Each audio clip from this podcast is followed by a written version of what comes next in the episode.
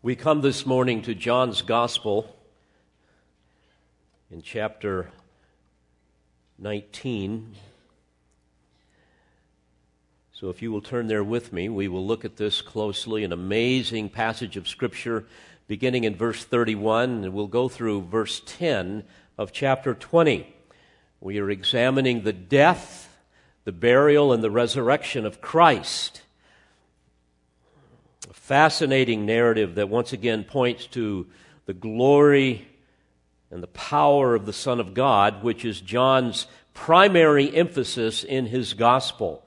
And I pray that each of us will, will embrace these truths with all of our heart, ponder them in our heart, because they are intended to exalt the Lord Jesus Christ, as we will once again see.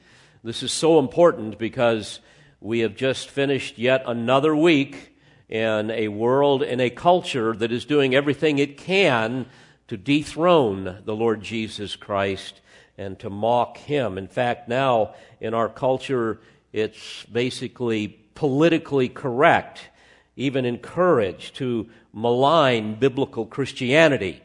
If you tell people that Jesus is the Son of God who came to earth as a substitute to save sinners and satisfy the just wrath of God, that He is the only way to salvation, they look at you as if you have lost your mind. It's not only considered the mere ranting of, of fools, but it's coming to a point where it's considered to be hate speech to say such things.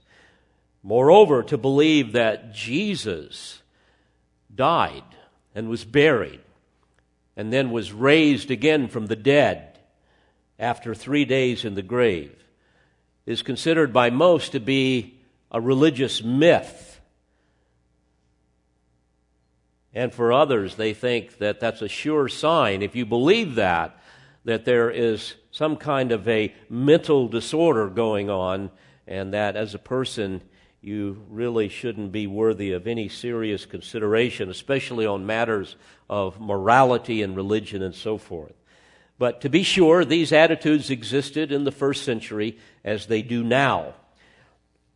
And frankly, they will continue to exist among all who blaspheme the name of Christ. Scripture teaches that even throughout eternity, they will blaspheme his name. So, we come to John's account, where again we see the glory of Christ, the sovereign King, proven by the very events surrounding his death, his burial, and his resurrection, all of which fulfilled certain prophetic prophecies, script, certain prophetic scriptures that really underscore the glory of Christ. And so we want to look at him this morning in light of the providence of God. We're going to see this in three ways. We're going to exalt his majesty by examining the providence of God in his death, in his burial, and in his resurrection.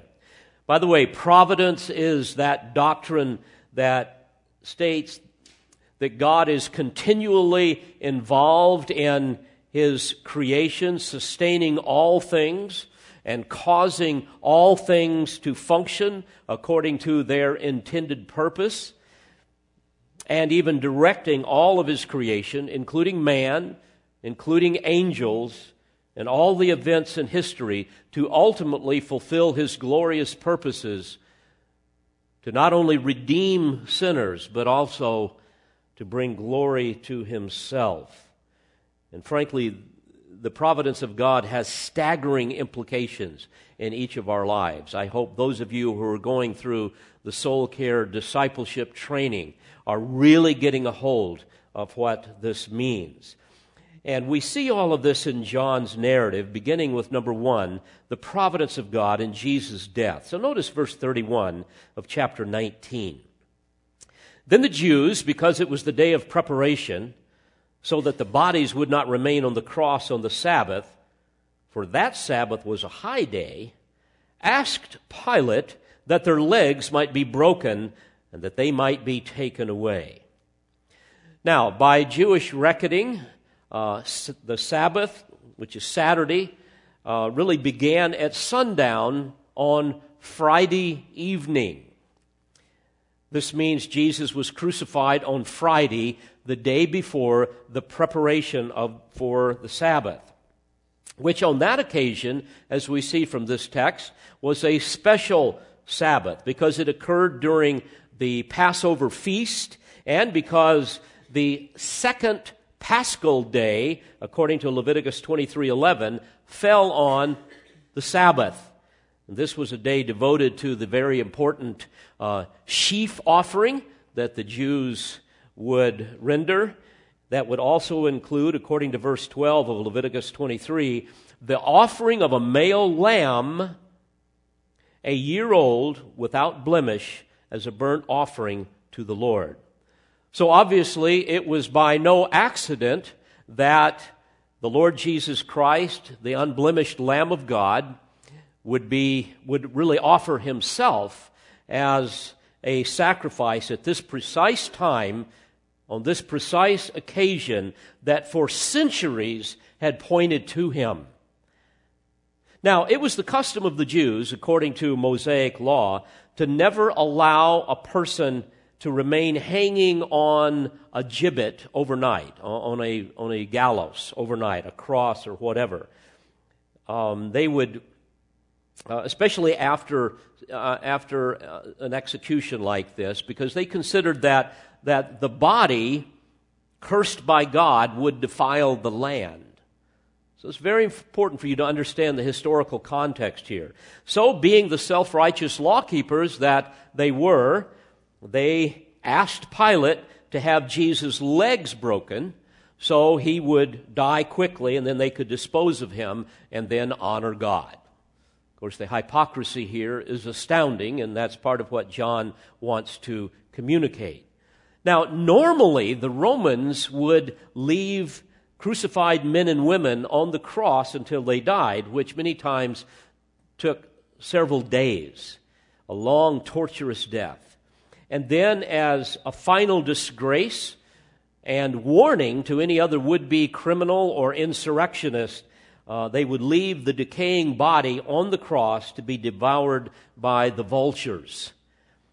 But if they needed to hasten to the death of an individual, they would break the victim's legs by using uh, a large iron bar or a heavy mallet, a practice called in Latin crurifragium. the sudden excruciating pain combined with the loss of blood would cause a person to die rather quickly. Moreover, when the legs are broken, they could no longer lift their body to allow air into their lungs, which would cause them to suffocate. So, this is the background. So, what we have here are the Jews wanting to be good law keepers and not jeopardize their righteous standing before God by violating their high Sabbath, the Jews then asked Pilate that their legs might be broken and that they might be taken away. Verse 31. And then verse 32 So the soldiers came and broke the legs of the first man and of the other who was crucified with him. But coming to Jesus, when they saw that he was already dead, they did not break his legs. So apparently the soldiers come up. There's, a, there's one man on either side of Jesus. Probably different soldiers are looking at these men. They break their legs. Then they come to Jesus in the middle and they see that he is already dead. We know from Scripture that Jesus was hung on the cross at the third hour, or 9 o'clock, 9 a.m., according to Mark 15 25. And then he died at, at the, the ninth hour, or or uh, 3 p.m. So he was on the cross for a total of six hours before he voluntarily gave up his life. A point that John is wanting us to understand. Very, very important. In fact, you will recall in John 10, beginning in verse 17, Jesus declared, I lay down my life so that I may take it again. No one has taken it away from me, but I lay it down on my own initiative. I have authority to lay it down, and I have authority to take it up again. This commandment I received from my Father. So you must understand it's a relatively short period of time before Jesus gave up his life. But bear in mind, given the prior beatings that he received and the loss of blood from the crown of thorns upon his head, not to mention the double floggings that he endured and the unimaginable suffering associated with sin bearing. No doubt all of these things combined contributed to his early death. And we see in chapter 19 here, at the end of verse 30, he gives a final shout on the cross it is finished. And the very fact that he was able to do that tells you that not all of the life had been drained from him. In fact, we know that Joseph of Arimathea came to Pilate to ask for Jesus' body, and Mark tells us that Pilate didn't think that Jesus would be dead already. So he summoned the centurion to go and to find out and to confirm that, yes, he's dead. So, again, here in John 19:30, John tells us that Jesus bowed his head and gave up his spirit, literally handed over his spirit. No one took his life from him. He gave it up on his own authority. But we must not neglect, dear friends, the providence of God that we see at work here in this passage, all of which points to the glory and the majesty of the Lord Jesus Christ, the Son of God. John's emphasis again here in his gospel. You see, Jesus had predicted that, that he would be killed and that on the third day he would rise again. For example, in Luke 18 33. And for this to be fulfilled, he had to be buried on the same day that he died.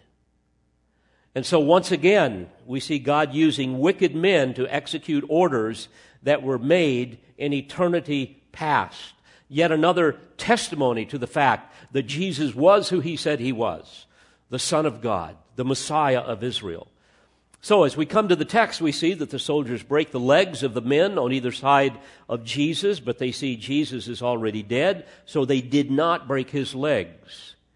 Verse 34 But one of the soldiers pierced his side with a spear, and immediately blood and water came out.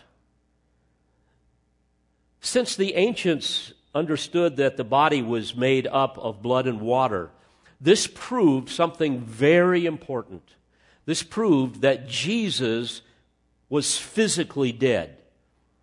Now, this was very important for John to help us understand.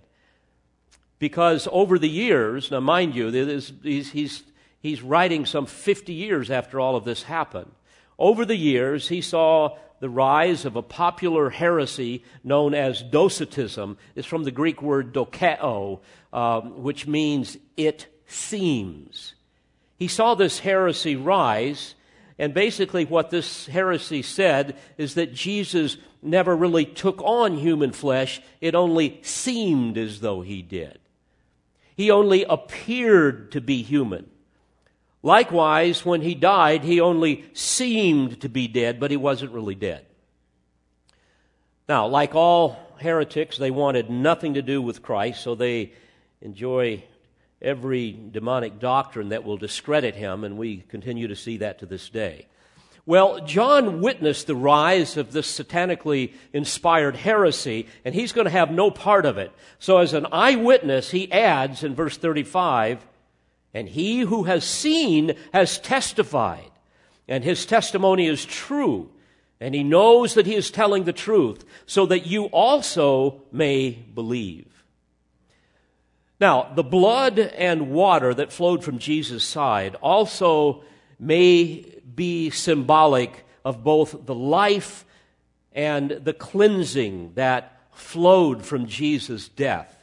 Some have suggested that the blood of Jesus Christ, that is, his sacrificial redemptive death, is the basis of eternal life in the believer. We know that from John 6 5. And, and, and it also purifies us from every sin. John tells us in 1 John 1 7. But also, the water, we know biblically, is symbolic of cleansing, symbolic of life, as well as the Spirit.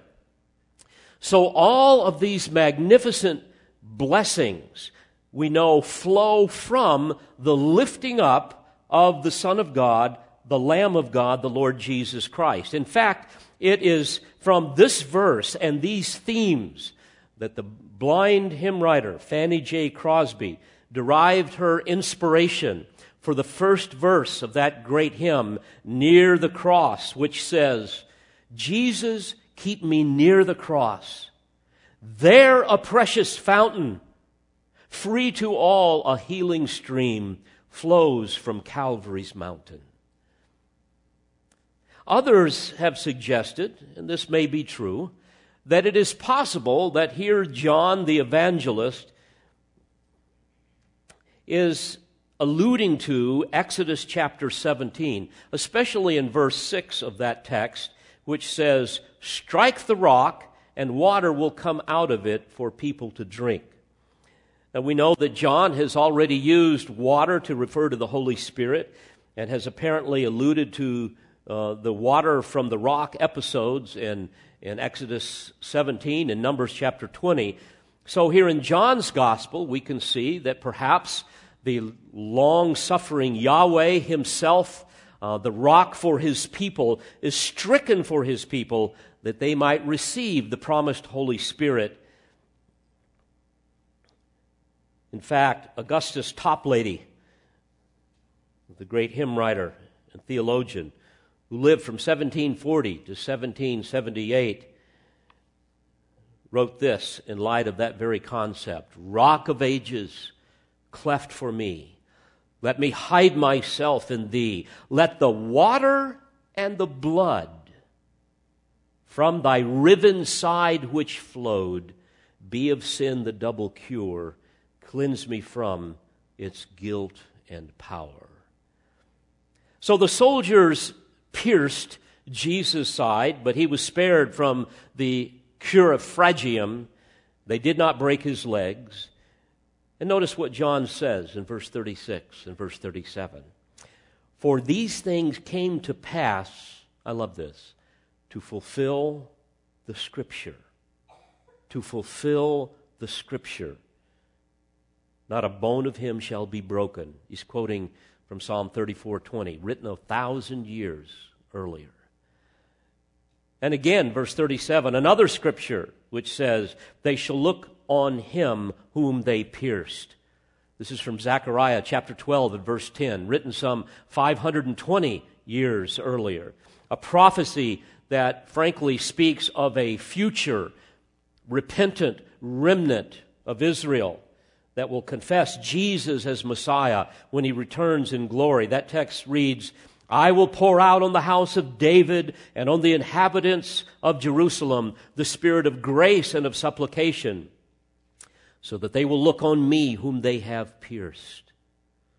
And they will mourn for him as one mourns for an only son, and they will weep bitterly over him like the bitter, bitter weeping over a firstborn. So, yet another prophecy that affirms the deity of Jesus Christ, the Son of God, which John wants to prove over and over again in his gospel. So, the providence of God in his death affirms the deity, the deity and the majesty of Christ. We see it also in the providence of God in his burial. Look at this with me in verse 38. After these things, Joseph of Arimathea, being a disciple of Jesus, but a secret one for fear of the Jews, asked Pilate that he might take away the body of Jesus. And Pilate granted permission. So he came and took away his body. Now, who is this man? Well, the synoptic writers, Matthew, Mark, and Luke, tell us that Joseph was a member of the Sanhedrin, that he was a wealthy man that was looking for the kingdom of God. He was a man that did not agree with the decision to condemn Jesus, that he was a good and a righteous man who both Matthew as well as John state that, that he was a disciple of Jesus, but a secret one for fear of the Jews. This reminds me of some of the Orthodox rabbis in Israel who this very day believe that Jesus was and is who he said he was and who he is, the Messiah of Israel. But out of fear, they believe in secret. Some of them are even enrolled in curriculums, online Bible curriculums, to avoid detection. Well, perhaps out of shame, mixed with love, we're not sure. Joseph goes then and he asks Pilate for the body of Jesus. And no doubt because of his rank as a member of the Sanhedrin, Pilate granted his request. In fact, Mark says that he gathered up courage and went in before Pilate. No doubt he had had enough of the wickedness and the hypocrisy of his fellow Sanhedrinists, and he was convinced that he needed to fear God more than man. We just don't know all of his heart, but we know that he mustered up enough courage to do this. And we know from tradition that what happened to Nicodemus was very severe, his friend. And so perhaps he feared the same thing. We don't know what happened to Joseph. But when we look closely, once again, we see the providence of God orchestrating all of these events to fulfill his divine, his divine degree, decrees made in eternity past. Because you see, under Roman law, no man crucified for, for sedition would ever be taken down from his cross until the vultures had picked every shred of flesh from his body. And only then would that body be taken down and buried among the criminals. Moreover, the Jews would only bury criminals outside the walls of Jerusalem. But you see, John wants us to understand that this is no ordinary man. These are no ordinary circumstances. He wants us to see that this is the Son of God, whose death and now burial was foreordained, was predicted in the Old Testament scriptures. In fact, in Isaiah 53, verse 9, the prophet declared that though Messiah's, quote, grave was assigned with wicked men, Yet he was with a rich man in his death, because he had done no violence, nor was there any deceit in his mouth. Now, John goes on to introduce another member of the Sanhedrin that was also a secret disciple of Jesus that now joins Joseph in the preparation for Jesus' body to be buried. A man named Nicodemus in verse 39 who had first come to him, referring to Jesus, by night. And you remember that story. It says that he came bringing a mixture of myrrh and aloes, about a hundred pounds weight. Now, the Jews did not embalm their dead like the Egyptians did, but rather they would use fragrant spices to cover up the stench of putrefaction so Nicodemus brings, it says, about 100 pounds of this mixture, mixture of spices. It would have been, by the way, in powder form. And uh, this powder then would have been laid upon the strips of cloths, and the, the cloths wrapped around the body, and then more powder, more cloths, layer upon layer, until the body was completely wrapped. And then the body would have been laid upon um, another layer of that powder, and then the powder put over the entire body. This is how they buried their dead with this powdery mixture. Well, obviously, neither G, uh, Joseph nor Nicodemus, or for that matter, even the women that would come later, really believed that Jesus would literally rise from the dead physically as he said he would do. You know, if they believed that, they wouldn't have gone to all of this trouble. So they prepared his body for the grave. Verse 40 So they took the body of Jesus and bound it in linen wrappings with the spices, as is the burial custom of the Jews. Now, in the place where he was crucified, there was a garden, and in the garden a new tomb in which no one had yet been laid. Therefore, because of the Jewish day of preparation, since the tomb was nearby, they laid Jesus there. I find it interesting. Little did Joseph and Nicodemus realized that by burying Jesus while it was still Friday, before the Sabbath, they were fulfilling God's eternal plan as Jesus prophesied earlier in Matthew chapter 12, verse 40, where Jesus said, For just as Jonah was three days and three nights in the belly of the sea monster, so will the Son of Man be three days and three nights in the heart of the earth. So Jesus was buried before sundown on Friday, and then he rose again on, on Sunday. And according to Jewish reckoning, uh, part of a day would be considered as a whole day or considered a day. So Jesus was in the tomb three days, part of Friday afternoon, Saturday night, and a part of Sunday morning. Now, I find it also very interesting that the writer of Hebrews tells us that this is really a picture, or that this was pictured when Isaac was delivered from the altar after he had been given up to death three days before. In Hebrews 11 19, we read that Abraham considered that God is able to raise men even from the dead, from which he also received him, referring to Isaac, back as a type. Isaac being the type, Jesus being the greater antitype. And I also find it fascinating that, that Yahweh delivered his covenant people Israel from the Egyptians in the parting of the Red Sea three days after slaying the paschal lamb. Yet another picture of our deliverance from the penalty and the power, and someday the very presence of sin through Christ, in whom we have died and in whom we have been raised again with Him. Scripture is amazing, isn't it? When you look at it, you see its inspiration. You see how God has woven all of these things together.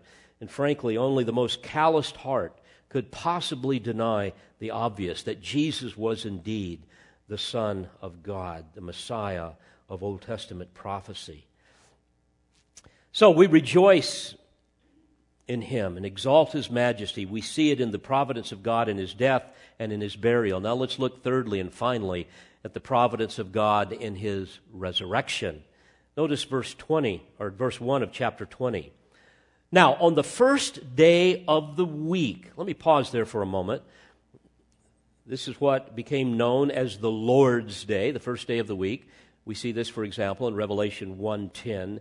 This was the day when Jesus, in those ancient days and down through history, uh, set aside to worship Christ, to celebrate his resurrection. Uh, certainly, this was the habit of the first century saints, as we read in Acts 20 and verse 7 and 1 Corinthians 16 and verse 2. So it was on the first day of the week that Mary Magdalene came early to the tomb, while it was still dark, and saw the stone already taken away from the tomb. Now, the other gospel writers indicate that there were other women who also made their way to the tomb that morning, but Mary must have gone on ahead of them because it says that she arrived when it was still dark, but we learn that the others arrive at sunrise. As I think about Mary going there in the dark, I think that this was a woman who longed to be near the body of her precious Lord, the one who had delivered her from those seven demons, the one who had revealed to her his love in very astounding ways. And it's also quite remarkable if you think about it. Remember, there had been just been a great earthquake, Matthew tells us. And you know the type of havoc that an earthquake will cause in a region. Moreover, there are thousands and thousands of people in Jerusalem at this time of year. And they are sleeping everywhere.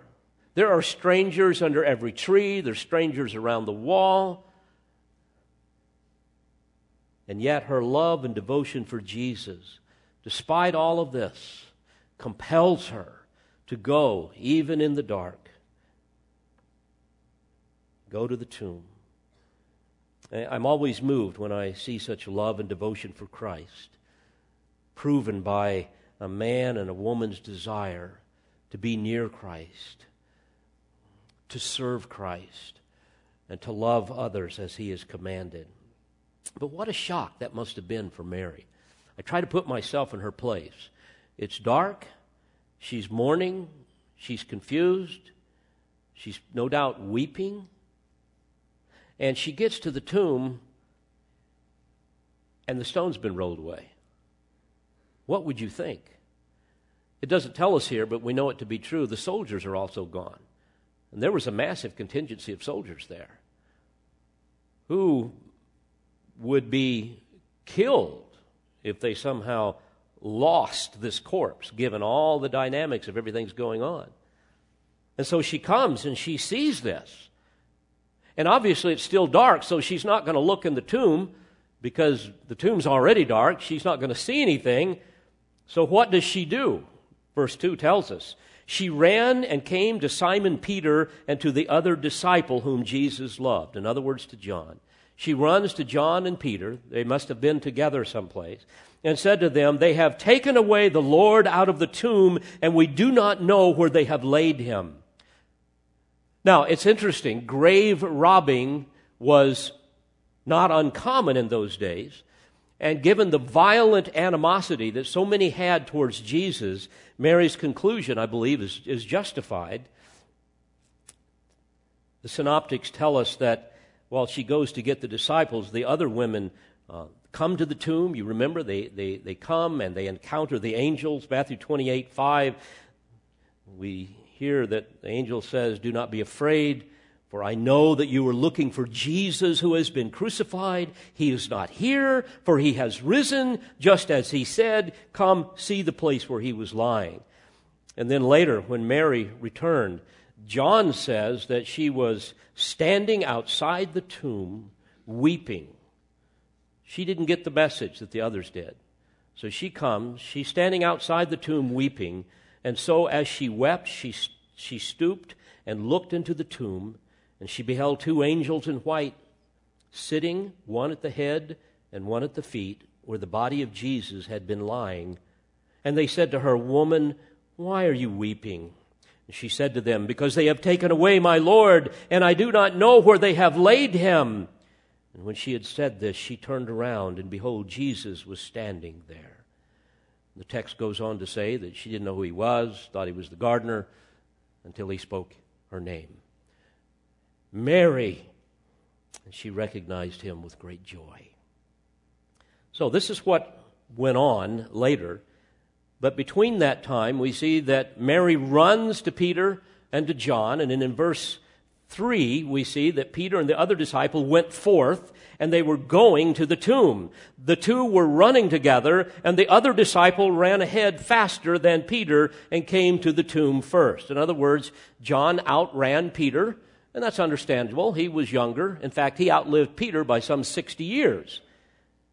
Verse 6, and so it, I mean, verse 5 says, And stooping and looking in, in other words, this is John, he saw the linen wrappings lying there, but he did not go in. So he, he peeked in. He's able to see the linen wrappings lying there.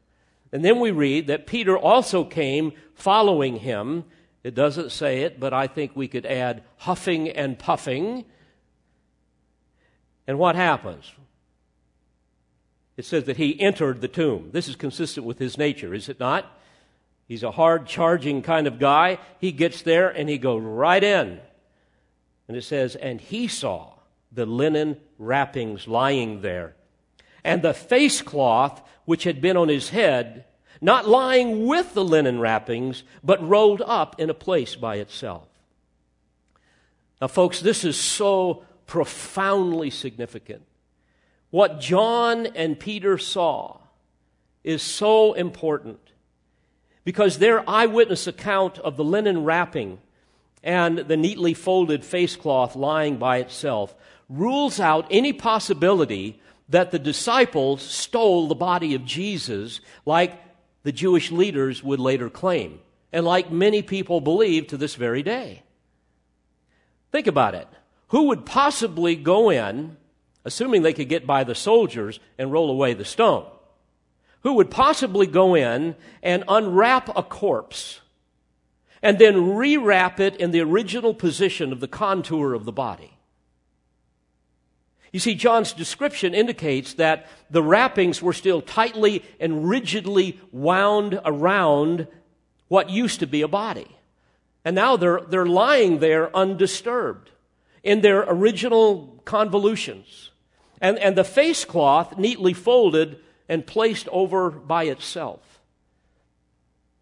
Moreover, what fools would possibly embark upon a gospel ministry based upon a resurrection lie that they themselves fabricated? Only those with a severe mental disability would possibly embark upon a life threatening ministry based upon hypocrisy, knowing all along that they had just stolen the body, that there was no resurrection.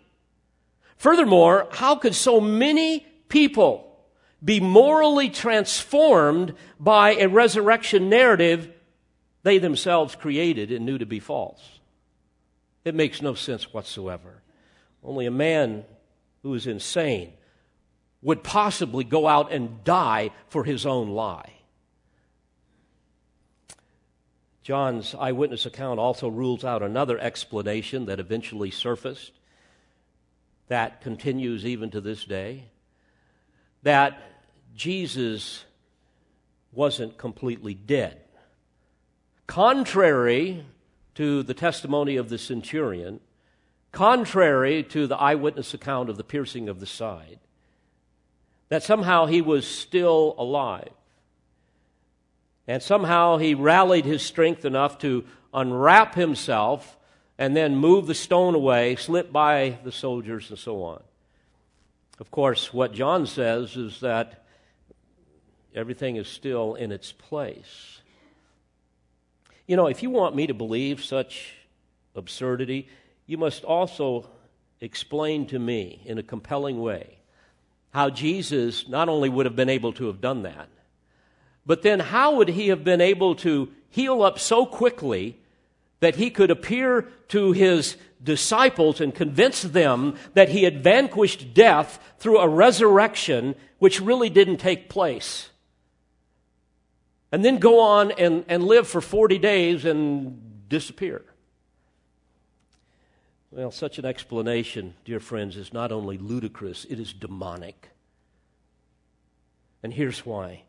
If Jesus did not die, then he made no atonement for sin. And if he did not die, he did not rise from the dead. And as Paul says, our faith would therefore be vain, and we remain in our sins. I might add the undisturbed grave cloths rule out the spiritualized interpretation that you hear from time to time, especially among the liberals, that the resurrection was merely a spiritual continuance of Jesus in the lives of the disciples, not, not a literal physical resurrection. Well, such willful self deceptions can only be affirmed by those who want nothing to do with Christ. Folks, there is only one plausible explanation, and it is this Jesus rose from the dead. He passed through the grave clothes and all the spices. His body dematerialized through them in a miraculous demonstration of supernatural power that we cannot fathom. The Father dematerialized his son's body out of the grave wrappings, out of the stone sepulchre, out of the restrictions of the flesh as we know it. And then he recreated his body into the imperishable, indestructible, eternal habitation of immortal manhood a transformation every believer awaits. And some will say, well, if so, why such secrecy? Why wasn't his resurrection a public spectacle? One that we could all see and that we could all believe. We need proof of such a fanciful claim. My response would first be that the kind of heart that would ask such a question is so hardened by sin and unbelief that no answer would ever suffice. Nevertheless, the answer, I believe, is this the supernatural work performed by the Father to reconstitute the body of his beloved Son into immortality was far too sacred of an act for human eyes to behold. Such was an indescribably personal moment between the Father and the Son and the Holy Spirit alone. An event that could only be likened to the sacred privacy of the marriage bed. This was not something for man to see. But isn't it interesting that God did not leave us without a witness? There are many witnesses. We have eyewitness testimonies recorded in His Word. And yet, I would also add that one of the greatest evidences of the resurrection is the resurrecting power that we see manifested in men and women and boys and girls when they come to a saving knowledge of Christ and they are born again. Paul speaks of this in Romans 6, beginning in verse 4.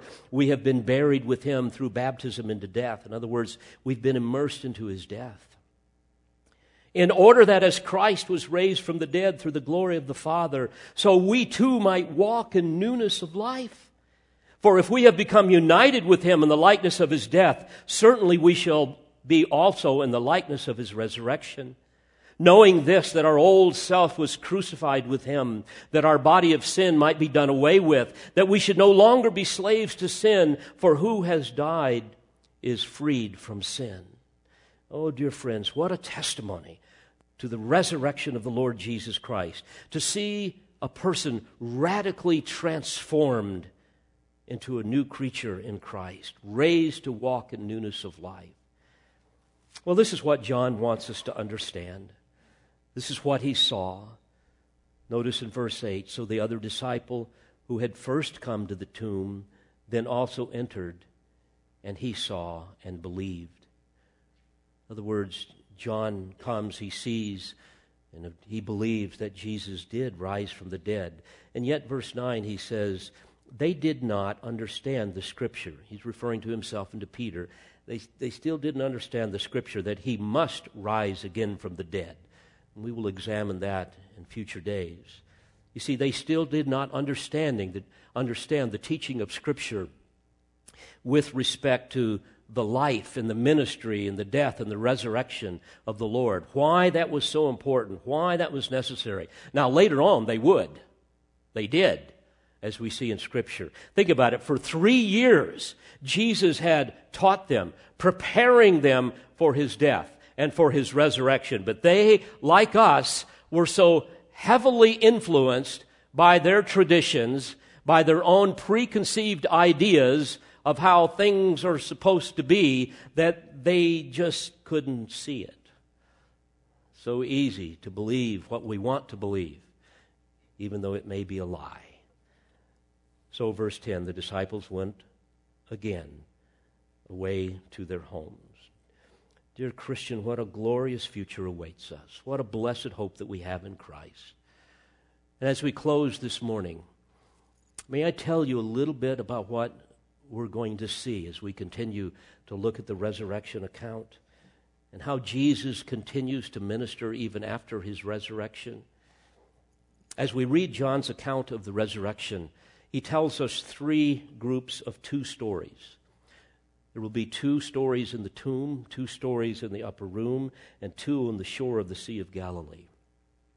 And in each of the three pairs, Jesus is seen ministering to someone in great need in the second story of each of those pairs. We're going to see in the first pair, he ministers to Mary as he tenderly wipes away her tears a broken-hearted woman. And then we're going to see how he dispels Thomas's doubt.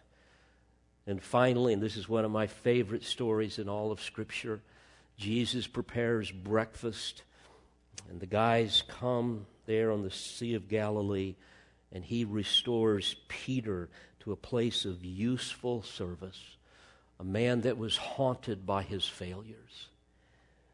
Beloved, know this that Jesus continues to minister to each of us in the same way, all of us who have placed our faith in him.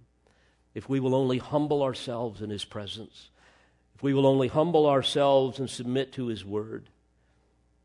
If you're here today and your heart is breaking like Mary, know this that Jesus can wipe away your tears.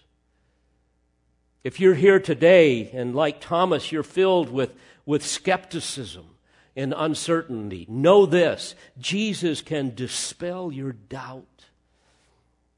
And if you're here today and you're like Peter, quite certain that you are a failure, that you're unfit for service, oh, dear friend, know that Jesus can restore you to useful service and he can fill your heart with joy.